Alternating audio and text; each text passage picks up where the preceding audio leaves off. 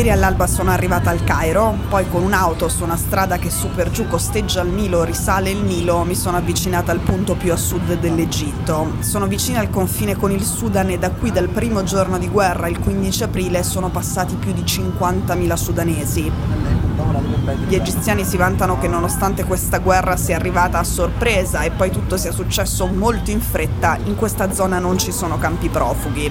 Dicono siamo tutti arabi, siamo tutti fratelli, abbiamo trovato a tutti un posto in una casa.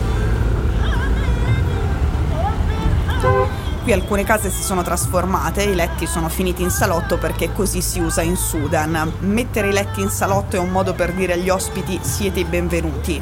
Questa è casa vostra, il salotto non è pensato solo per il tempo di un tè, sarebbe uno spreco enorme. In salotto potete starci quanto volete perché potete anche dormirci.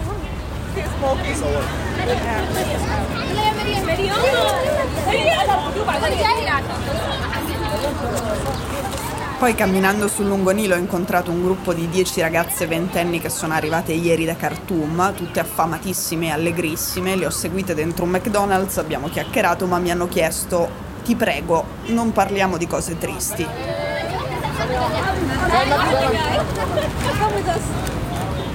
Poi nelle case basse in mezzo al deserto, accanto alla stazione dei pullman dove arriva chi scappa dal Sudan, ho incontrato una donna quarantenne che si chiama Amira e mi ha detto Quattro giorni fa ho messo i miei figli intorno a un tavolo e ho parlato con loro dicendo soldi per comprare un biglietto del pullman per tutti non ce ne sono. Adesso scegliamo chi parte e chi resta.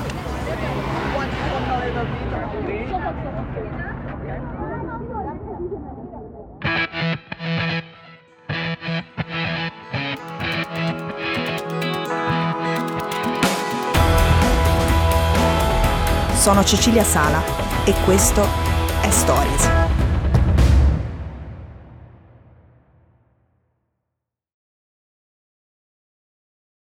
When did you arrive here from from Sudan?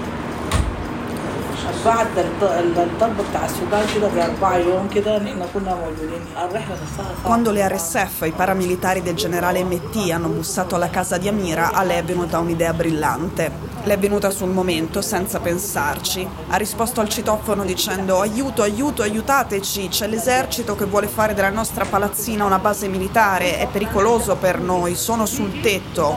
Ha aperto sapendo che sarebbero saliti, avrebbero fatto le scale, si sarebbero precipitati sulla terrazza. Lo avrebbero fatto per vedere se trovavano ancora dei soldati dell'esercito regolare da uccidere.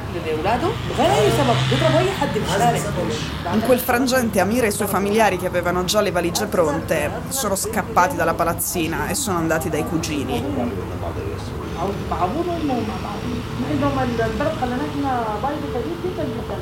Ora, per capire dove succede tutto questo, dovete immaginare per un attimo di avere una cartina davanti agli occhi. C'è un conglomerato urbano intorno alla capitale Khartoum. Al centro si congiungono il Nilo, il Nilo bianco e il Nilo azzurro. A sud-est c'è Khartoum, a nord del Nilo azzurro c'è Khartoum Nord e Bari. A ovest del Nilo c'è Omdurman. Sono tutte città gemelle e a sud di Omdurman c'è Kam Salah, uno dei posti più pericolosi in questo momento, dove l'esercito non riesce a entrare, dove ci sono i paramilitari, le RSF del generale MT e stanno usando i civili in quella zona come scudi umani. Da lì viene Amira e Amira mi ha detto che Kam Salah insieme a Bari e insieme al centro dove ci sono i palazzi del potere, dove c'è il palazzo presidenziale, la sede principale dell'esercito, sono i posti più pericolosi in questo momento del conglomerato urbano che comprende la capitale. Anche Amira mi ha detto una cosa che in realtà dicono tutti i sudanesi che avevo sentito dall'Italia e che ho incontrato tra la stazione dei pullman e le case basse in mezzo al deserto, dove abitano quelli che sono arrivati non oggi ma nei giorni precedenti.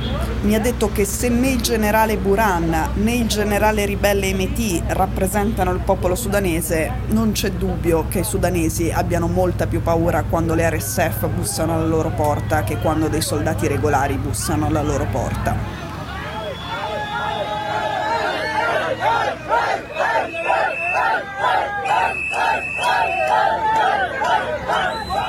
Questo è un video che mi ha fatto vedere oggi Amira, è il video dei festeggiamenti degli abitanti di Amadab a Khartoum quando sono stati liberati dalle RSF.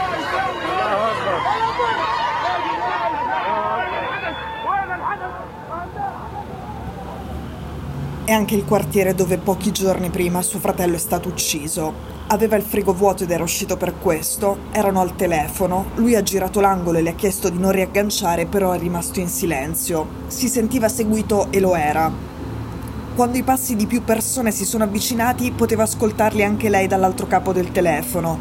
Poi ha sentito gli spari e si è messa a urlare, ma dopo un attimo si è ammutolita per poter ascoltare Ha sentito gli assassini di suo fratello lamentarsi perché dopo averlo ucciso lo stavano derubando e stavano trovando poco. بعدين لانه في اغتصابات هم بيغتصبوا البنت دي عمرها كم سنه Amira non sa che fine abbia fatto il cadavere di suo fratello, ma dice che a Kam Salah nessuno ha il coraggio di uscire a recuperare i corpi in strada e che dalle finestre lei ha visto i cani avvicinarsi e annusare, a volte andarsene schifati e a volte no. Il giorno in cui è morto suo fratello è quello in cui Amira ha fatto le valigie per tutti. Poi però si è accorta di non avere soldi per portare via tutti.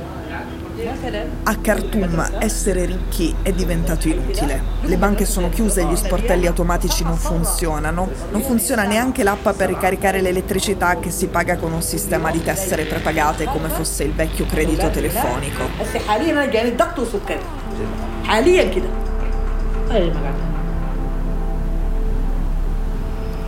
Dopo aver ingannato le RSF che erano alla sua porta, Amira ha radunato tutta la famiglia intorno alla tavola nella casa di sua cugina.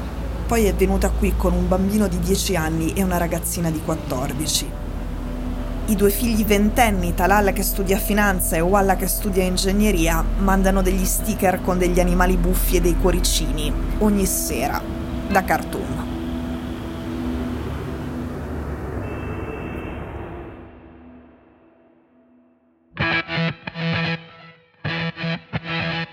Stories è un podcast di Cora News prodotto da Cora Media. È scritto da Cecilia Sala. La cura editoriale è di Francesca Milano. In redazione Simone Pieranni. La sigla e la supervisione del suono e della musica sono di Luca Micheli.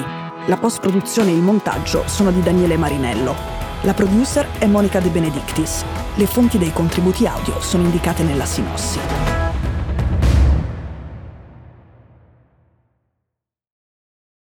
Questo episodio è stato prodotto e sviluppato insieme a Spotify Studios.